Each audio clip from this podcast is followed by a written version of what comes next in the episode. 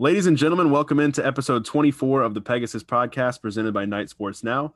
I am Bailey Adams and I'm joined as always by Christian Simmons. You can find us on Twitter at Bailey J Adams 22 at by CA Simmons and throw us a follow at Knight Sports Now while you're there. Christian, what's up, man? How are you doing tonight? I'm doing good. It's been a very, very weird day watching a bunch of college athletes make lots of money off of random things. I mean, it's it for the record, I I am like so pro NIL. I, I I'm really glad it's something that's happening, but like seeing it in action, it's just been a very surreal day. Like watching McKenzie Milton do autograph signings at Ale House or Bo Nix is endorsed by a sweet tea company, and Alabama fans are pouring the sweet tea down their drain because they're so upset about it. It's, it's just it's been a day, and of course Dillon Gabriel and dedicated to greatness, I think has been the most UCF one that we've the seen. whole the whole thing. Yeah, and I mean to be clear, I'm also for it. I think it's it's a good thing, but it just the whole thing is so absurd. Like I don't know, I don't I didn't really like read too much into like what the rules are any any of this. Like, I guess we're just gonna talk about this a little bit now, but we'll get on some more of it later. But I didn't really read too much into what like what it was going to be like, and I didn't realize that once it started today, it was just going to be a free for all. Like it was just gonna be like, okay, here's just all this stuff's gonna happen, and then everyone just kind of going crazy, and I'm like, okay, I can't follow any of this, but Well, Sure. the thing is, everyone was like, "Oh, we're going to regulate it. Like when it happens, we'll regulate it." And some of those things where now that it started, I'm like, "How could you possibly have expected to regulate this? Like there is no way to do it. Like it's it's it's crazy." But it'll also work itself out. I know a lot of people have like that fear that they're like, "Oh, this is the end of college athletics," which I don't understand that. But and then they're like, "Oh, now you know it's like." Which one thing a lot of people say is like, "Oh, you know, now the like." Big time rich schools with the big boosters they'll just buy recruits and they'll have way more talent than everybody else and i'm like wow a world where three or four No teams way. have all the talent i don't know what that would look like certainly isn't what college football's been like for the last decade and a half so it's, it's not like it's happening anyway or anything. yeah at least now they make some money along the way it's just it's a crazy thing, and and yeah, it's it's very interesting, and I'm surprised. I guess Dabo Swinney was supposed to quit, wasn't he? and and the big 10 was supposed to drop to division three Wait, still waiting on that to happen. Um, minute now? who knows we're recording this thursday night maybe by friday morning ohio state will be gearing up for uh games against like i don't know i, I can I was gonna say, can you name a Division three school West- that like west florida are they d2 or d3 I think they're D two, but I don't, I really don't know.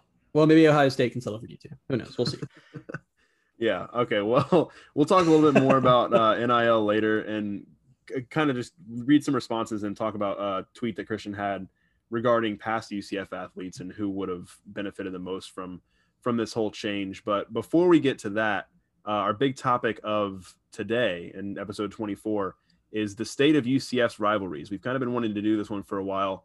Christian has some thoughts and opinions on it. Yeah, I as- do. And I don't know if you're shocked to know that, but Christian, uh, we're going to talk about the war on I four and the idea of of does UCF need USF and and the whole state of what the war on I four is like right now, and then we'll get on to some of the secondary rivals that UCF has, um, a Cincinnati uh, to name one, and then we'll talk about Memphis a little bit as well. Um, but we'll we'll go ahead and dive right into the war on I four. Christian, UCF and USF. It's been it hasn't been the rivalry that I think everyone wants it to be and I don't really know like what what the state of it is right now. I think oh if, if you kind of divide it into two, the football rivalry right now is so weak because UCF's just really good and USF's really bad. On all the other sports, especially this year, it seems like it's stronger than ever. Yeah, and I one of the reasons I want to talk about this for a long time is I have I feel like I have a very different viewpoint than most UCF fans on this topic. I know, unusual. and um it's something I've tweeted about before and talked about with people before is like I like UCF fans are kind of reveling in how bad USF has been. I mean, UCF's beaten USF what four years in a row now in football. Um, this Yeah. year will, barring the season just playing out very differently than we're expecting. I think we're probably going to see five in a row here. And while there have been good games in the other sports, and USF's won some of them, UCF still just runs away with the War on I four trophy every year. I mean, it's it's honestly it's gotten to the point where it's just a super super weak rivalry, and it, it's unfortunate because just I I mean UCF and USF have hated each other as long as they've existed, and we just haven't really had a point where they've both been relevant at the same time. I mean, USF was quote unquote relevant in the Big East in the season where they got up to number two. They did, I, they, they never finished strong, but they did have a solid four or five year stretch there where they were a regular top 25 team. And at that point, UCF was in Conference USA, really only had like one good year in that period. And in that year, USF beat them by like 50 because again, it was just the talent level was insane. And I'd hoped as a UCF fan growing up and is now a UCF alum, I'd hoped that when they joined the same conference, this would finally become like an Ohio State, Michigan, or like Texas, Oklahoma level rivalry. And instead, USF was just horrible for the first few years of the AAC. And then UCF collapsed and then USF got good. Like they, they just can't match up. And I guess what I want to talk about is like, are we okay with that as fans? Because I feel like UCF has a lot to benefit from having a strong rival, a lot more to benefit from just ending the regular season every year with a 30 point win. Yeah, and I would agree. I think there's there's so much about it that could be it's a, it's a natural rivalry. And there, there's a history to it. You know it's not a long history like some of the other ones but there's a history to it. And it just makes sense. It was it's there's no ucf UConn where they just manufactured it. One side one side did anyway. But it's just it, it could be the flagship rivalry of the conference. And i i guess you could say it is still but it's it's a kind of a weak flagship rivalry to have so i think the aac could definitely benefit from a stronger rivalry. And yeah, I think there's in a lot of ways UCF could as well because yeah, it, it's if you, we saw it in 2017. The 2017 game is that game that people go back to, and if if there were, if there were games not like every year, that's not gonna that game's never gonna happen again the way it happened. But just if there were exciting like thrilling games like that every year, it would be way better I think for both sides and for the conference. And just the way it is right now, it's just essentially, yeah, there's like the, the talk on Twitter and everything, and you know, the, the, there's the trophy attached to the game, but that game really is essentially just another game for UCF. But that's really what got me on it was that 2017 game because that game was crazy. I mean, I feel like anyone, almost any UCF fan would agree that was the best game in UCF history. Not one of the three New Year's Six bowls, not one of the many conference championships. That game against USF is the game that I think we all hold so dear. And that game was huge nationally. I think ESPN ranked it as like the third best game of the year. It was watched by a ton of people. It showed the potential of this rivalry. It was behind and only like the two two of the playoff games. The two year, playoff right? games. It was behind. Yeah. It was behind the championship game between Alabama and Georgia, which went to mm overtime, and behind the uh, Rose Bowl of Georgia and Oklahoma that also went to overtime. Yeah. It was just an amazing game. And in the 12 team era, if you go ahead a little bit, that would have essentially been like a play-in game for a playoff spot. I mean, can you imagine the stakes there? And I I want to bring up something else because the main thing I see two main arguments against me when I talk about that. I wish USF wasn't a dumpster fire program. I wish that they were. I do. I genuinely yeah, wish no. they were at UCF's level. And the two arguments I always get against me by UCF fans are one, no, they're stupid. They kept us out of they kept us out of the Big East. They're they talk down to us, and it's it's payback time. And I'm like, okay, it's it's been five years of payback. Like, how much payback time do we need? And the other one with like slightly more merit is which at least it like is sense it has sense to it and isn't just no I hate USF is why would we want another group of five Florida team in our conference doing better and recruiting against us? And is, I get yeah. that I, I, get that one, but a couple things. First off, USF doesn't even have like facilities, so I don't think that's like a big issue, even if they get better. I hope they build facilities, but I, I looked it up, and since they've been in the same conference, UCF on average has finished 3.1 in the American, so they've been about third in recruiting each year.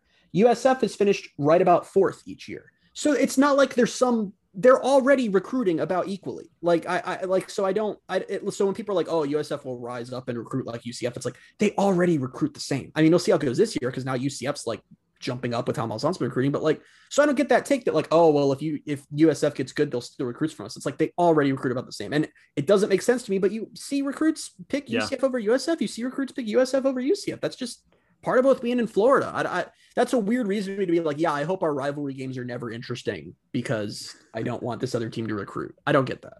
Yeah, and then when you said that, I think on the surface it was like, okay, yeah, I, I get that, but also when you bring in the, like the recruiting rankings and the numbers into it, it's it's clear. And it, just even if you think just any given recruit that has a lot of a lot of times you'll see like you said, you'll see USF recruits. They'll have have UCF offers, or UCF recruits. They'll have USF offers. I think even two of the ones we had last week probably both had U, uh, USF offers. Yeah, pretty so, much every guy that either school gets has an offer from the other because it's the same pool of players yeah. most of the time. And they're recruiting floor. They're recruiting. Uh, yeah, like you said, it's gonna be a little bit different this year with Malzahn, but essentially for the last little while, it's been the the three stars and like the guys that aren't quite at the level of being recruited by Miami, Florida, and Florida State it's really down to USF or UCF recruiting and sometimes FAU, but not even really. You know, it's it's been down to those two programs for those like kind of let not, I don't want to call them leftover guys and don't want to diminish like the talent they are, but essentially, but it's, not it's, highly sought after, not right. guys that are you know Right. And so the it- guys that there are it, basically the level is like the cutoff is the guys that there isn't necessarily out of state influence on them as well. I feel like Right. and and it's essentially you know like you- like you said it's they're recruiting at similar levels already and i think the the idea of maybe it's it's usf has a little bit of a stronger recruiting pitch if they're better obviously but you kind of get take the trade-off of ucf having a strong rivalry having you know this this game i don't know how much i don't know i'm not i've never been a recruit so i don't know how much stock recruits put into rivalry games. But if you just kind of say, oh, you know, UCF, UCF, USF, like this big game at the end of the year, like come be a part of this. I don't know if that's a pitch that they'd ever use, but still, like it's just to have that game on your schedule. It's another big game, and I think a lot of times players want to play in big games. And right now, the War on I four isn't a big game. Yeah, I don't see the advantage of having a dumb rivalry game. Like, uh, and you can see that from for most of our childhoods and into adulthood a little bit. Like, Florida State, Florida was like a marquee game. Like, that was the game you watched at the end of the season. I mean, that was always a huge game. And since Florida State's been down, like, I don't, no one cares about that game. No one watches it. There's no hype for it. Florida's more focused on like Georgia and stuff.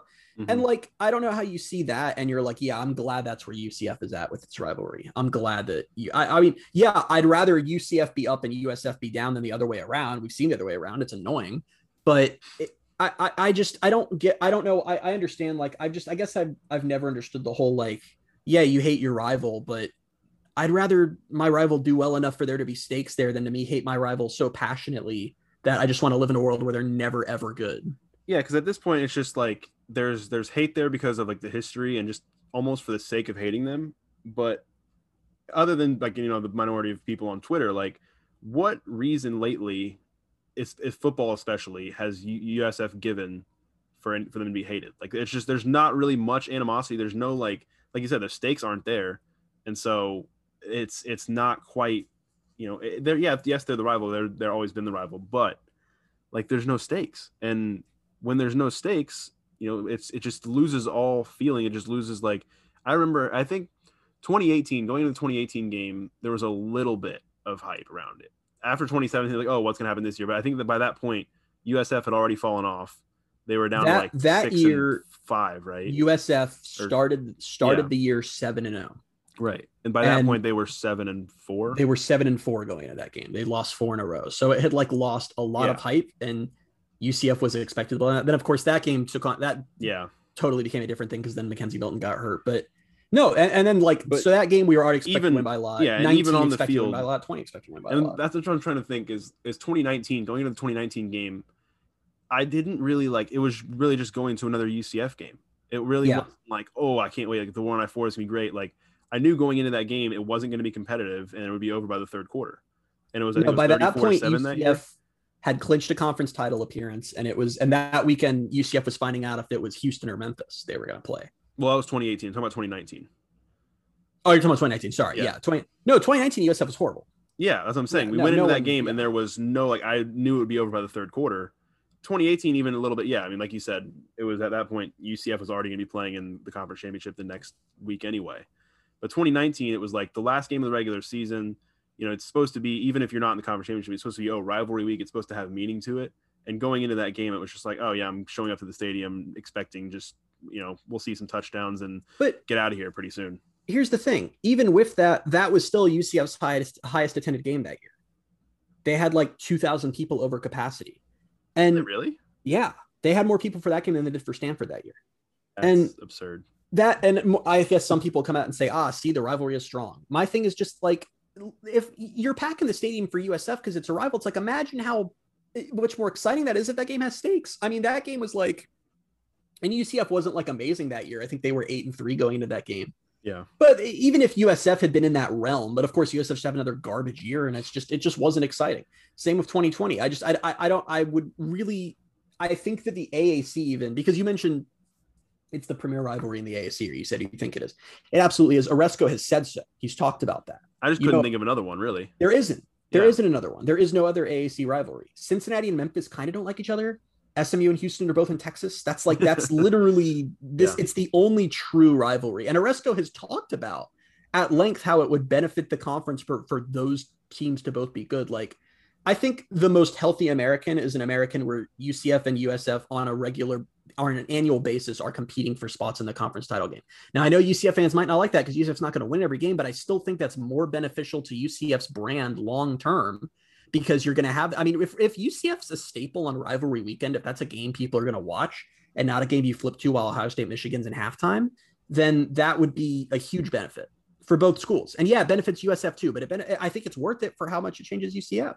I think so, but I just think the some of the pushback too is that UCF has elevated itself to such a level that they don't even really want like that game to matter. I guess I don't Which know. I, I, feel like it's just like oh, we're so far and above USF. It's just like oh, that's just another win. We have bigger things on our mind.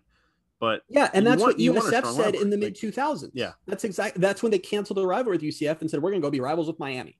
And well, would you look at that? I, I, that has to be younger UCF fans to me because I just know UCF fan who watched USF do that to UCF and then crash back down to earth right. should be saying like, "Oh, UCF's left USF behind. That's never going to change." It's like college football is constantly shifting. Like you were just asking for trouble. Yeah. That UCF, they're still in the same conference. They still compete for the same players. They still compete for the same trophies that it's not like USF's just going to be down forever. And for some reason, they don't believe they need a stadium. I still don't understand that, but they are they're building a football facility. They're trying to improve their facilities and get better and have more to offer recruits. I, I mean, they are getting better. I, it's a really stupid thing to just right now be like, ah, oh, UCF doesn't need. Yeah. But I feel like this is a natural transition in this conversation because for the people who are saying, oh, UCF doesn't need USF, you always need a rival. Everything's better when you have a rival. I always feel it's bad for teams fun. that don't have rivals. Like I always think about Miami, you know, like I guess who's Miami's Miami's big rival? Florida State, Florida presumably. State, guess. But Florida, Florida State's State. bigger rivals with Florida. So yeah, Miami is not Florida assume. State's big rival. Yeah, yeah. No, you get you get to every um rivalry weekend and Miami's just playing Duke or somebody. I mean, yeah. that that sucks not having a rival. So, who's UCF's new rival? Is Cincinnati a rival? Is Memphis a rival? Let's talk about that because I I uh, it's interesting to me how I don't necessarily agree with either. Yeah, and I think the thing, like you said, every team should have a rival. It's it's more fun. That's what college. I think that's a lot of times what college does so well is that these these rivalries are on such a different level than anything. If you just compare other football to football, compare right. rivalries in the NFL, like there aren't too many, you know, other than the ones that date back forever. There aren't too many that are like serious rivalries. There's division rivalries, sure, but which even just, then, like a big NFL right, like like Packers Bears or something, yeah. like uh, it still doesn't have anywhere near the intensity of a college rivalry. It's just kind of like ah, oh, right. rival. right, and so like just going back a little bit to what you said, like when 2019 was such a highly uh, attended UCF home game against USF, I remember specifically like there. I don't remember them be, there being a lot of USF fans that made the trip. For which game? I, for the 2019 game.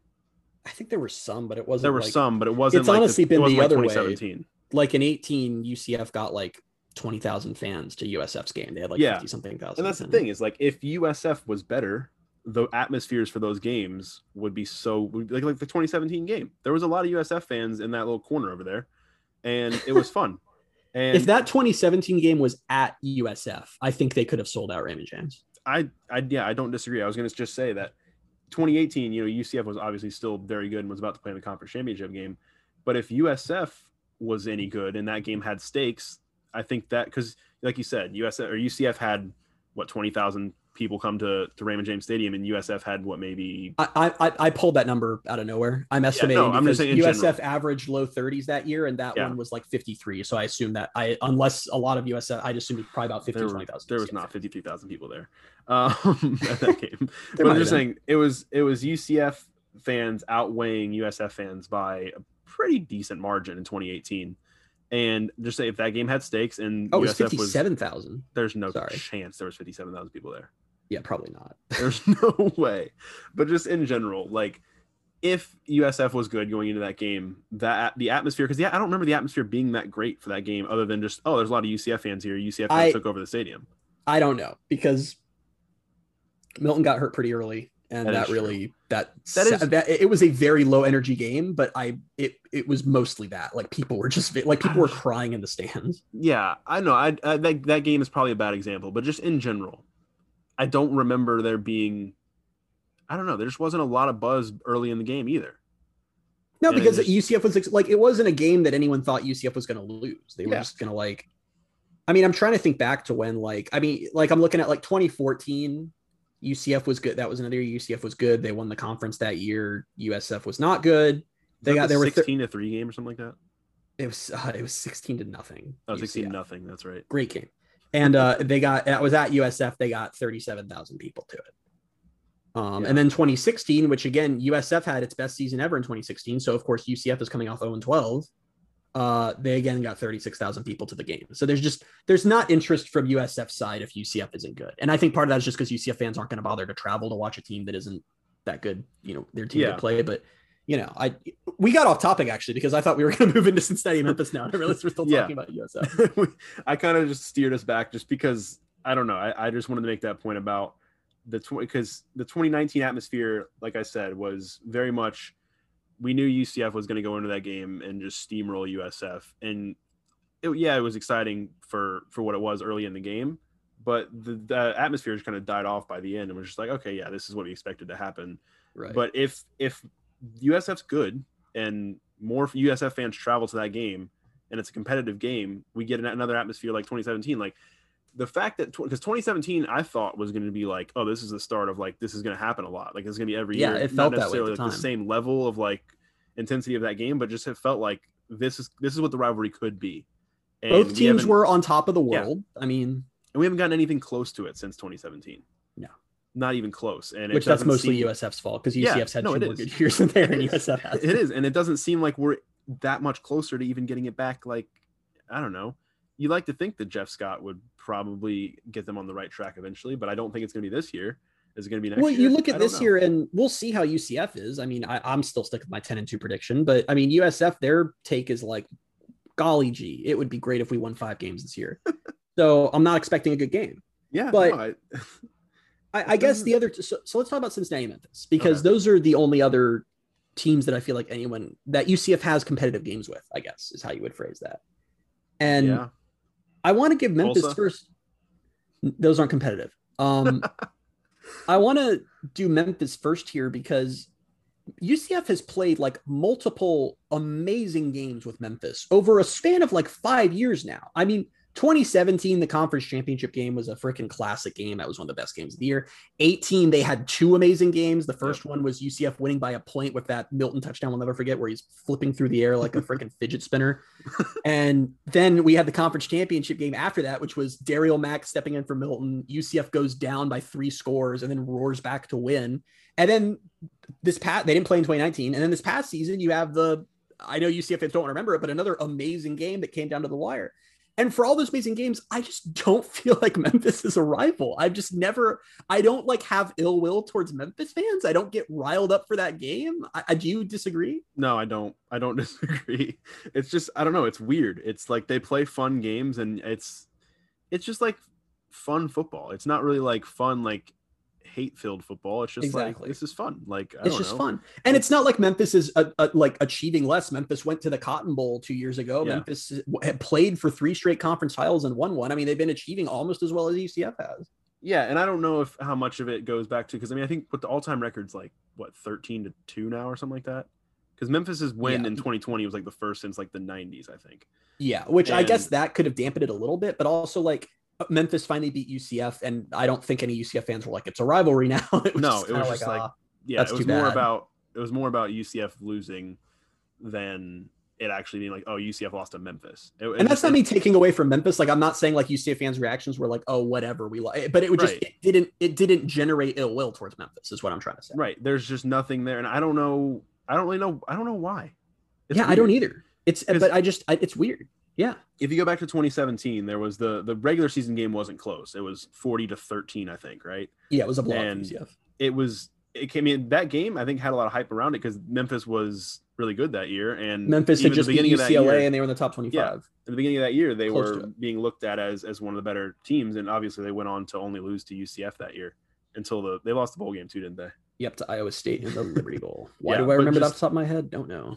but just like so there was that game and that game kind of ended up getting thrown away because you go into the conference championship game in front of a packed stadium and play a double overtime classic and you know, Amazing game. yeah then you go into the 2018 regular season game another one point win on the road memphis is i think for that game memphis felt like they were I don't know. I, maybe because it was so one sided, but it felt like on the Memphis side of things, they were more like, this is like huge for us, blah, blah, blah. Like we have to get revenge on UCF for the conference championship game. Then UCF won. Then they go to the 2018 game. And I think even again, the Milton's injury kind of had in the lead up to that game, I remember Norvell like presented him with like a ball signed by the Memphis team, and like it's just hard to like hate Memphis after that. I mean, yeah, I, I never disliked gone. Memphis. I mean, maybe Memphis, but even Memphis fans like, okay, 2018, that should have been a huge, huge game, obviously, UCF. Yeah. And they got 38,000 people, which is just more or less on par for what they get to their game. Yeah.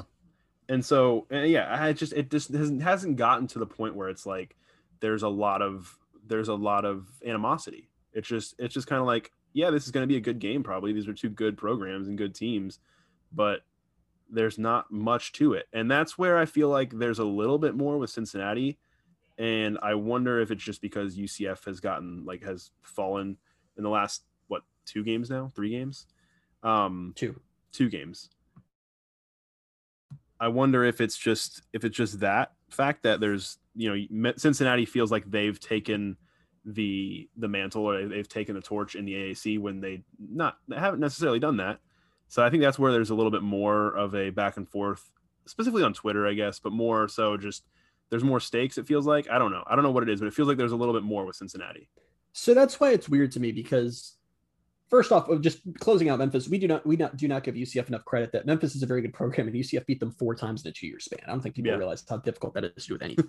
it's difficult to beat USF with, in a four, with a good coach too. A, a, good coach, a good, good coach, good solid like core of of talent. It was I don't know how that happened. It really just speaks a lot to I think how good UCF was in 2017 and 18 those teams, McKenzie Milton was just unstoppable as a quarterback. But anyway, Cincinnati. Yes, I don't like Cincinnati. I really don't like Cincinnati. And I feel like the vast majority of UCF, UCF fans really don't like Cincinnati. And I feel like Cincinnati fans really don't like UCF. We talked about Cincinnati released their game day themes for other home games this year. And it was like literally every game is like military appreciation game or like student night or homecoming, like some cool theme. And then the UCF game is the only one that's just in bold the UCF game. Like that is their big game. So I guess that is a rivalry. I guess I, I don't know. I guess I would feel comfortable saying that now because it's also like Cincinnati and UCF both concurrently believe at the moment that they run the conference. Sure. And I think that really plays into it. I what do you disagree? I, I just I don't I still don't think Cincinnati's success has been sustained enough but I mean, sure. they've had three top 25 years in a row. They've been to yeah. the conference title game in all three of those years. They've won it once. They've been to the Peach Bowl. Wait, so I three years. Yeah. No. 2019 and 20. I'm a liar. No, no, no. 19 and 20. You're right. You're absolutely yeah. right. So I, mean, I yeah, they, they made it in 19 and lost. But in 18, they were good. In 18, they finished yeah. top 25. Yeah, but I'm just thinking, I don't know. I'm just thinking from the UCF standpoint of, yeah. So if you want to say, compare the two years, 2017 and 18, and then Memphis or uh, Cincinnati's 19 and 20 UCF won the conference championship game both times and went to New Year's Six bowl games in both years. Oh yeah, and one and then, and, then, and yeah, they have another New Year's Six win a few years before that. No, and they're not Cincinnati, at level. Yeah, then Cincinnati finally gets to the New Year's Six and they lose. So, but I think part of the problem though is that like Cincinnati, it's the whole it's the next UCF syndrome type thing. Like they they yeah. think that their success is sustained now because that's what UCF did, even though it's not that simple. Right. But anyway, I still have the one holdup for this being a legit rivalry for me while I acknowledge those programs don't like each other, and I acknowledge they both are going to be good around the same time and happen, is they like we just talked about how Memphis had these great games. UCF and Cincinnati haven't played a great game against each other. Nope. Like ever. I mean, you go I literally starting from when they were both relevant. I mean, UCF first took off in 2017. Cincinnati was still really bad that year, so UCF just blew them out of the water. That, the, that was the game that ended early, right? And they scored on every possession. UCF scored every possession. They scored 50 something points through. They didn't even play a fourth quarter. And UCF had 50 something points. Yeah. So anyway, but we're not going to like, I'm not going to trash Cincinnati for that because Cincinnati, that was Luke Fickell's first year. They were really bad. So right. whatever. That's what you do. Then 2018, they were both good. That was the college game day game. UCF won 38 to 13. Wasn't, wasn't, wasn't contested. For all of the, the hype and for everything around that game, that game, not the atmosphere, but the game itself was such a letdown it wasn't a good. It, it, was just it was UCF just did what they did to everyone else that year. Yeah, I mean, it was and that was like, built up. It was built up as like, oh, this is like a big test, and they just crushed the test. And it started so good because on UCF's first offensive possession, you remember Milton got sacked in the end zone. Yeah. And Uh, Cincinnati, he fumbles, Cincinnati recovers for a touchdown. It's like, oh, this is going to be a game. And then UCF just bulldozed him for Yeah. the next four quarters. Yeah. And then 19 and 20, Cincinnati won both games and they were both decided by three points. But just like night, and I'm not saying this is like a bitter UCF fan. It's just neither game was very good. They were both- 2019 was just a sloppy game on both sides Yeah. with a lot of turnovers. 2020 was another just kind of like not really back and forth, just kind of low energy. And maybe part of that was the non existent crowd, but just wasn't a very good game. I would say both were ugly games, and I think the 2021 did suffer. Um, 2020. Yeah. Yeah, the 2020 game. Sorry, Right. um, I, yeah. Did my bad. suffer did suffer from the lack of atmosphere, and I think it, it, in a normal year maybe it would have been, um, you know, UCF trying to play spoiler at that point. It would have been maybe a little bit better, but I still I don't know if that would have really changed much about the game itself. But yeah, I mean, But it's also like you look at- you look at like like the UCF USF game in 17. There are so many memorable plays from that game, whether it's the Mike Hughes play, the Otis Anderson screen, Yeah.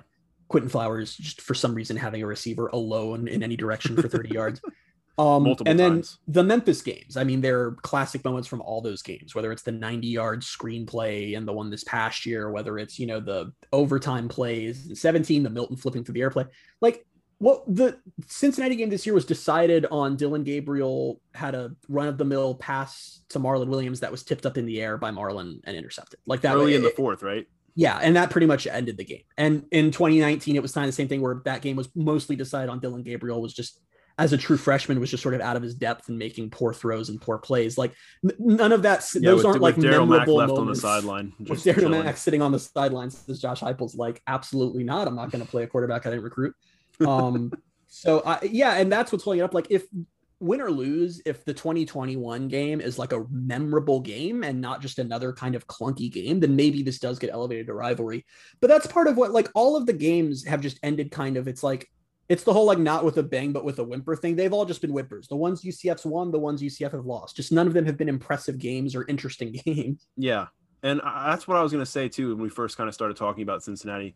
And like you said, there is some level of, you know, distaste for on both sides, which is why I would say this is probably in the early stages of the rivalry. Because if both of these, if both these programs stay, you know, where they are right now and continue to grow and, continue to be the top of the AAC, they're going to be the ones battling it out every year, like we we said we wish, you know, USF and UCF would be. So if, if it's Cincinnati and UCF that are com- um, competing for I mean, of course, there can be other ones too, but if it's th- those are two of the main ones year after year that are competing for conference championship spots, uh, playoff spots when that comes that becomes available, like then it's it's just going to naturally, I think, continue to develop into both. You know, both of these programs are very good, and obviously there's going to be some continued um, some continued hate that builds up in between the two of them, and so that's why I think this is like the very early beginnings of what could be a, a good rivalry. Yeah, I mean, the other thing is like you talk about how Cincinnati's sort of like Cincinnati's been good now for as long as UCF was good. I mean, UCF was not good in 2020. They were good 17 through 19. They were a top 25 team. And now Cincinnati's been a top 25 team 18 through 20. So they have been good as long as UCF has. Yeah. UCF's highs have been higher, but they have been a top 25 team for around the same amount of time. So this maybe does feel like the breakthrough year where we finally get a really memorable game, or at least a game that win or lose for either team is going to drum up enough hard feelings to really take this to that next level. But either way, even if that does happen, it's still just say that Cincinnati and UCF play an amazing game this year, back and forth. Someone wins it on the final play of the game. It's just it's an epic game. It's still only going to feel half as amazing as it would feel if that was a UCF USF game. I was just thinking too because it's the mid like what the middle of the season. Yeah. You know, the the the fact that UCF USF has that spot on rivalry weekend on Black Friday that has been there for several years now, that's a that's a tough hill to overcome if, you know, if you're another team trying to build a rivalry with UCF. Not necessarily Yeah. build. I don't want to say use the word build because that kind of gives you some UConn vibes, but Develop. yeah, develop because a rivalry will develop, but I think it'll still feel like a secondary rivalry more because yes, Cincinnati's good, UCF's good. That's why it's a rivalry, and less than less like there's actual history behind it, which is what there is with USF and UCF, which is again why it, it would feel so much better. I think if that one was the main rivalry, and then you still had you could still have Cincinnati as a very strong secondary rival. It would be kind of not quite the same because they're not all in the same state, but the thing, like you can have Miami- multiple rivalries. Yeah, like Look the Miami Ohio State, State- and Penn State's a huge game, and then Ohio State Michigan's a huge game. Michigan Michigan State's a huge. Like you can have Yeah. multiple rivalries. and we kind of downplayed it on the on the Florida State side of things um, earlier, but Florida State Miami is still a big, a pretty big rivalry, and then Florida Florida State's a big one, and even you know in recent years Miami and Florida Florida has become, I mean they not they've played a ton, but just I feel like those fan bases hate each other, so yeah, there there could definitely be a point where you know USF gets back to where really it should be, I think, and that's a strong rivalry as your your big rival. That's the rivalry weekend game. But then there's also, uh, you know, as Cincinnati's branding it, the UCF game, or as UC, USCF might brand it, the Cincinnati game. It, it could just be that's your secondary big game every single year. Right. Yeah, I think that I mean I think that's the ceiling for that game though. I, like if you take the like part of the reason the 2017 UCF USF game was so good too was like that was the not the end of the season, but pretty much the end of all your hopes and dreams for whichever team lost. Yeah, The winner was going to go to the conference championship game with a chance to win a conference title and go to New Year's Six Bowl. The loser was going to go to the Birmingham Bowl. Like that, that was, and even no matter how good UCF and US or UCF and Cincinnati, like even say they're both undefeated when they meet, they're still five games into the season. Uh, and Yeah. neither team is knocked out of anything. It's just that sucked. Let's regroup and get back at it next week. Uh, uh, there's no like the stakes aren't there. And honestly, maybe what this takes is Cincinnati and UCF meeting twice this year. Maybe that's what does it. I mean, if they yeah, are both as good. I mean, I feel like that's the consensus conference title matchup most people are expecting is UCF Cincinnati. We'll see if UCF can live up to its end of the, of the I didn't even consider that honestly. yeah, I I, mean, who I else in the really American like is that. gonna uh, SMU? I guess is supposed to be good, but I mean, Yeah. yeah, I, there it seems like, and like you said, you never know until the season starts because you never can predict. But it seems like Cincinnati and UCF are supposed to be the two best teams in the conference by a fairly decent margin. Yeah, and I think that I mean that I think obviously that would go because one, there's already the regular season game already has stakes because it's just you know a lot, a lot rides on it in terms of conference hopes, in terms of in terms of New Year's Six hopes. But then if you get to the conference championship game and you're playing each other, obviously those stakes are even higher. And I think that that's when you know the stakes like that are what kind of breed.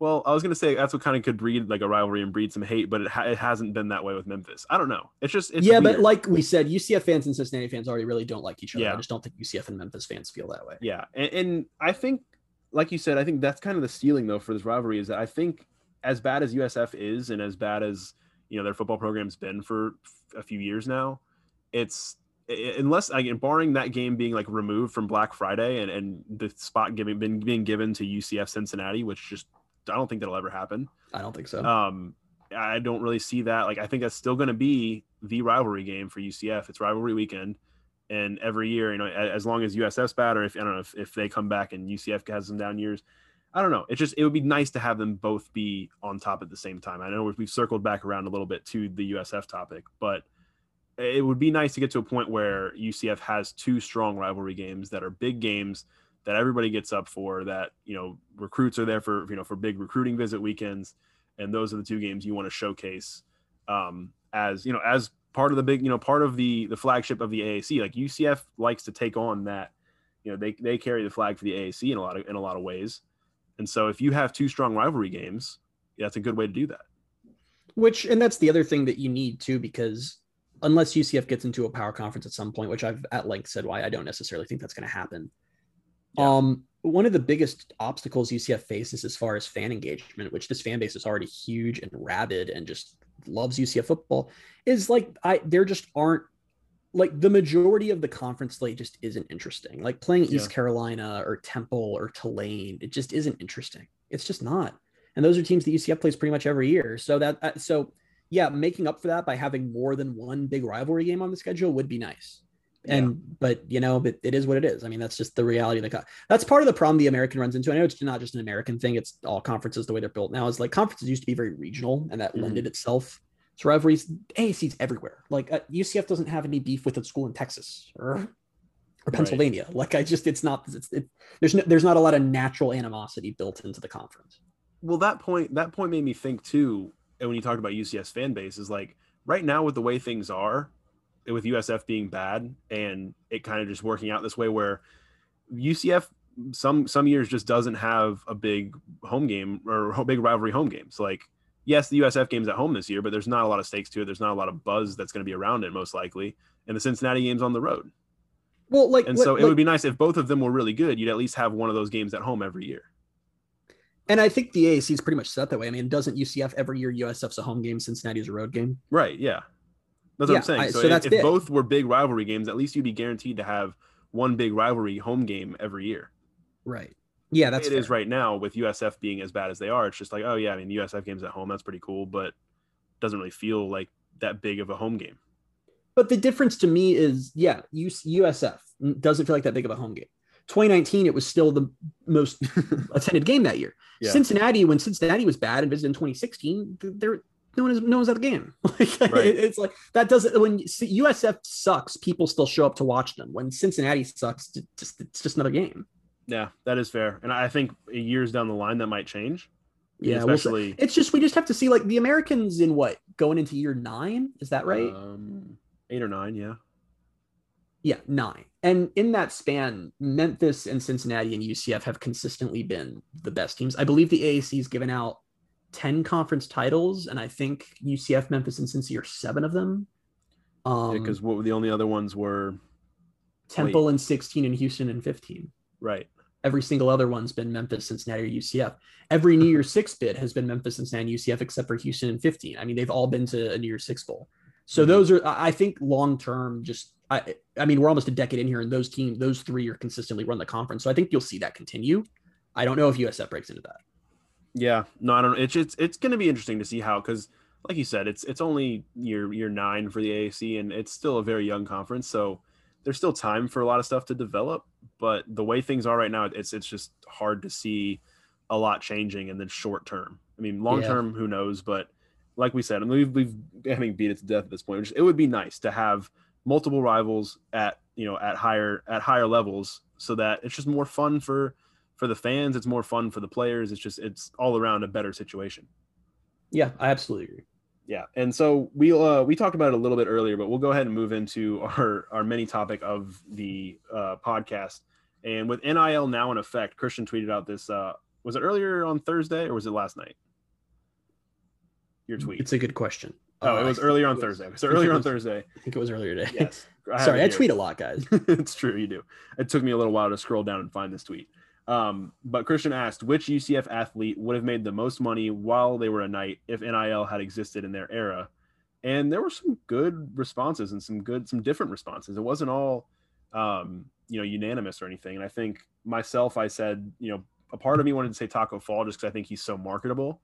But then there was McKenzie Milton and Shaquem Griffin in my mind as well. And then people who were, I mean, I, I know UCF history. I, I, wouldn't say that I, I'm just a, a young fan, but I've been around the program less, and these people didn't come to mind immediately. But a really good point was Marcus Jordan.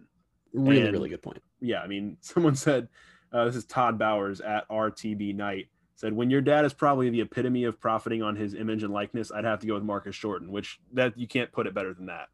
Um, I mean, UCF as a school lost an apparel deal over Marcus Jordan. Yeah. I mean, yeah. That that hits completely differently in the NIL era yeah and it's it's interesting it's just an interesting conversation because some of it is you, go back a little bit of ways and you say yeah these these certain players but also just with the way social media is right now i think a lot of the answers a lot of like the the bigger answers are probably the, the recent players because of where where social media is you know like yeah. these guys are, are able to take advantage of these platforms way more than you know a guy would use somebody said Daunte Culpepper which yeah i mean Daunte Culpepper went on to the nfl was very marketable at the time but that at that time what kind of what kind of marketing deals were out there available? Like what would have what would he have been able to do without the the big help of social media? You know what i mean? Yeah ucf didn't even like play on tv back then. I know a lot of people are saying culpepper and i'm i'm i, I don't think i agree. Yeah. And like yeah that's the thing is there's there's been there's players that yes because of their success i think they would have been decently marketable but i just don't yeah without social media and without the the climate that we're in now it's hard to say that they'd make more money than a McKenzie Milton or a Shaquem Griffin or, some of the more recent UCF players. Um, another interesting point or another interesting answer was Donald De La Haye.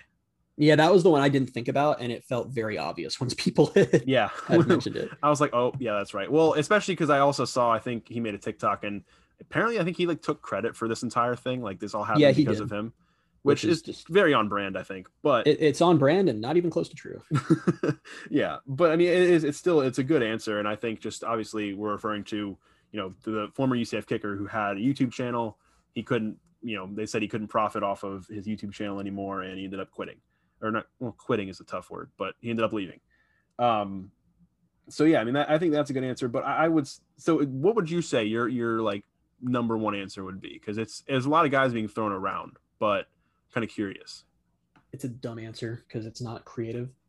But I thought on it a lot. I was with you where I kind of felt like it could have been Taco Fall, to be honest. Yeah. Um, I feel like like I sent you as a joke. I was like, yeah, I was like a fake ad. I'm like, yeah, head to Gringos Locos after the game. Use the promo code Taco for 15% off your double Yeah. D tacos. It's, I- I it think writes that stuff itself. yeah, it would have been super easy. But the more I th- the more I think on it, and not so much thinking on it, but seeing what's literally actually happened today, I think it's McKenzie Milton because he has taken such dramatic steps in the last 24 hours to literally become the national face of NIL. yeah. You have to think that adding on to that when he was like one of the best players in college football and finishing top 10 in Heisman voting that he would have just had and was like it, I mean, by the midway point of the 2018 season, it's not an exaggeration to see that he had truly become a god in the city of Orlando. Like, he, Yeah. I, I, I've never seen an athlete worship like that in the city the way he was.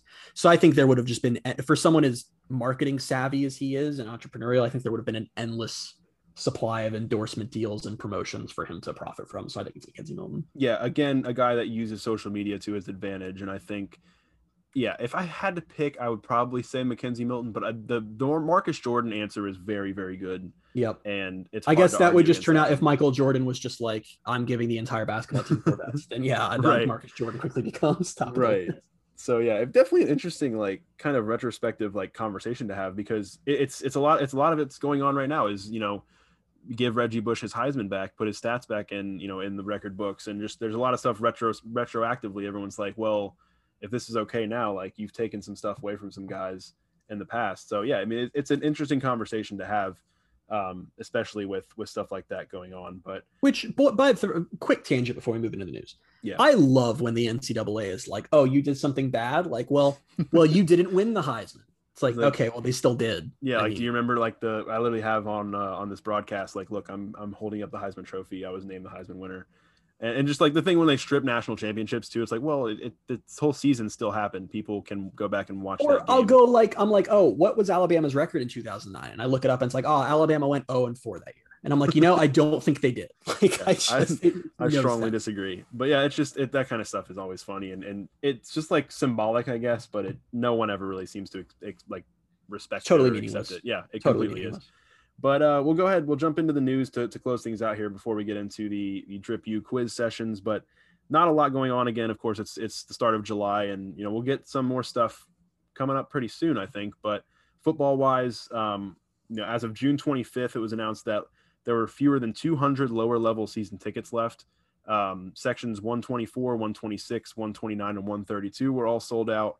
And um, one of the reps on Twitter said that plus uh, 10 other lower level sections had fewer than six seats left. And so that was like a week ago. I'm assuming, you know, there's been some sales since then, and we're, we're probably getting pretty close uh, to that that sold out threshold, which you know is exciting to me. Um, a couple of commitments in the last week for UCF football. One was from TJ Bullard, the linebacker from uh, Berkeley Prep in Tampa.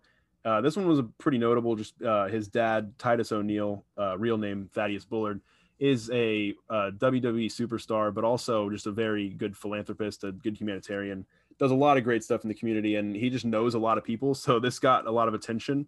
Um, some congratulations were thrown TJ's way, and you know UCF got some some mentions from some celebrities, including Ken Jeong, Terry Crews, Wale, uh, Stephanie McMahon, Dave Bautista from uh, both WWE and Guardians of the Galaxy fame, Rob Gronkowski, and then countless uh, wrestlers in the WWE. So just pretty cool to see his name thrown around. And I uh, another one was Alex Killorn from the Tampa Bay Lightning, and I personally invited him to a game in the future. I don't know if he's actually going to come. I'm sure he won't.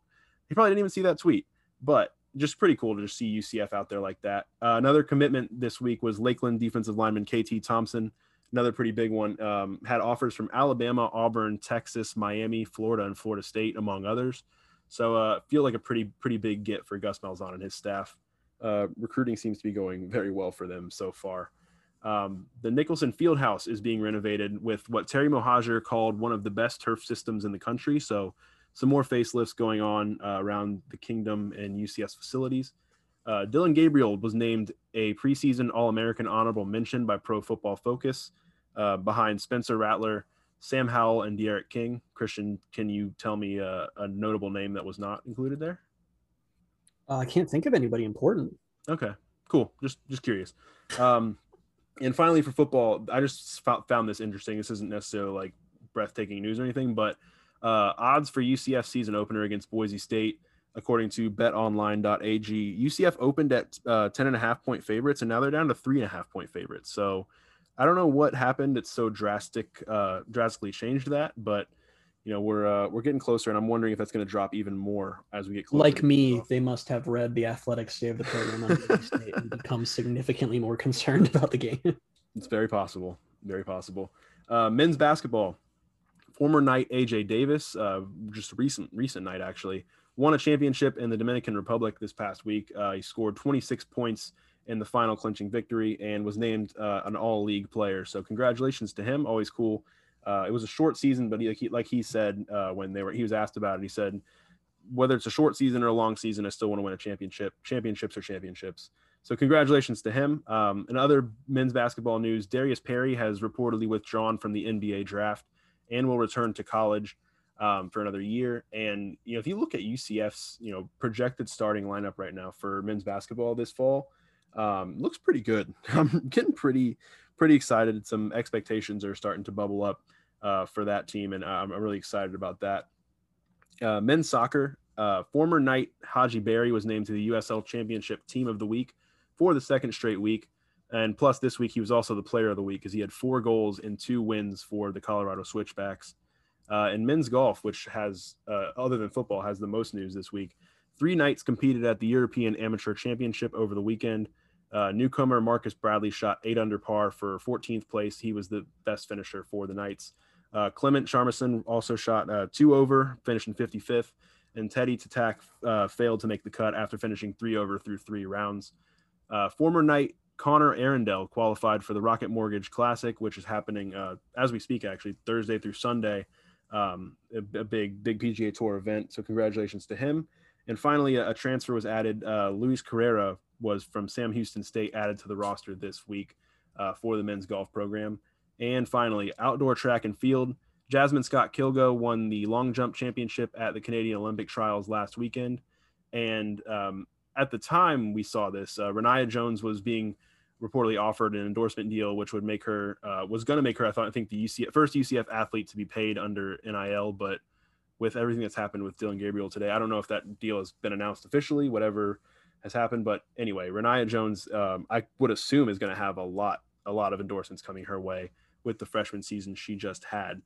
But with that, we will move into the Drip U quiz sessions. Of course, last week I had a monster week. I went 3 and 0, feeling really good about it. And now Christian has promised to make it harder. So we'll see how it goes this week. I decided to keep it simple okay. by making it harder. I have five questions for you. Five questions. Five questions. It's in the theme of this podcast.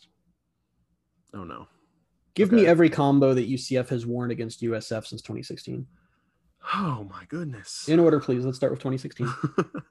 they wore um It was a road game. Gold that helmets helps. with the UCF with the Florida outline on it. That's correct. Um with oh, I don't remember their actual uniforms. Mm. Hold on. Hold on. Hold on. Problem. It is a problem. Um they wore It's the only time they've ever worn this combo. Pewter jerseys. Yep. And pewter pants. That's correct. Want to know okay. so far. All right, um, 2017. 2017, they wore black pants, the black Knighthead jerseys, uh-huh. and the black helmets with the the decal. Was that the one with the players in it? That is correct. Okay.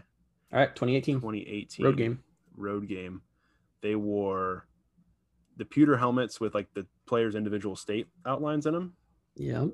White jerseys. Mm-hmm. And black pants. Yes. 2019. Okay. Oh wow, 2019. Um, yep. They home wore. Game. Yeah, it was a home game. Uh, it was a blackout. Okay. Is that right? Yeah. Okay. What was the decal? The decal. Oh dear. Um, Does the decal count as part of this? Yes. You've been giving me the decals and all the other Oh. Well, yeah, but that was like I thought coming me with bonus think 'cause I remembered them. Nope, decals part of the combo. Oh goodness. Um, they wore the reflective UCF ones with the gold, reflective gold. That is correct. And Oh. 2020. 2020. We were at this game. Well, I was at all those were. games, but um, we were at this game. Let me think. They wore. Wow. They wore. I can't believe it's the one from like six months ago that's going to trip you up. well, do you remember when we were at the uh, volleyball game a few months ago? I could not remember anything they wore in 2020. That was why this whole quiz session thing became an idea from that Yeah. volleyball conversation. Um, they wore white jerseys, yeah. um, black pants, Yep.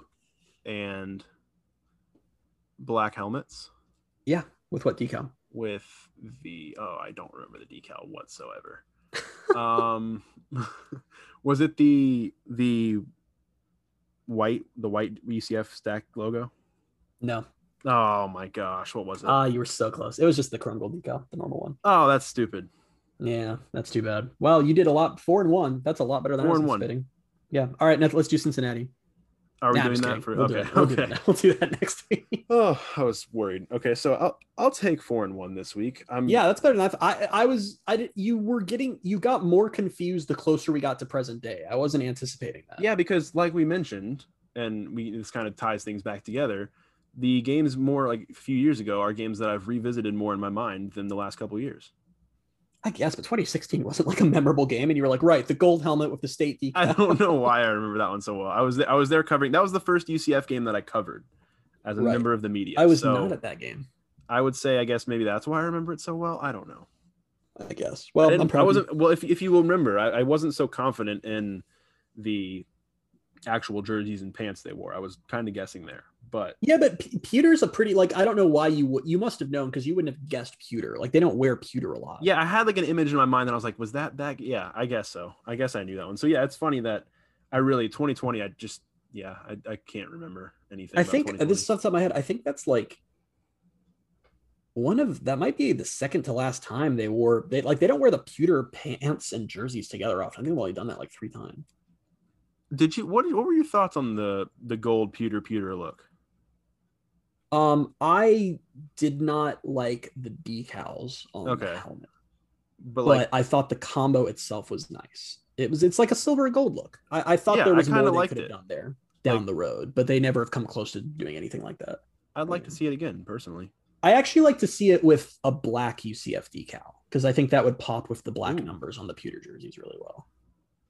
I would be interested in seeing that as well. I think it could look cool. Just my just my two cents. Which everybody wants to know your two cents. So con- thank you for. I was gonna say Why congratulations for providing it, but thank you for providing it. Uh, with that, we uh, just want to thank you guys so much for listening to episode 24. Of course, we'll be back next week with episode 25 of the Pegasus podcast. Uh, that one feels like a bigger one. I don't know why. To me, it feels bigger than 20. I guess just because it is a bigger number, but it feels like it's a quarter of a way to 100 episodes. That's pretty crazy. That is Um, crazy. But until then, uh, you can find us on Twitter at Bailey J Adams 22, at by CA Simmons, and at Knight Sports Now. Once again, thank you guys so much for listening, and we'll talk to you next week. Bye everybody.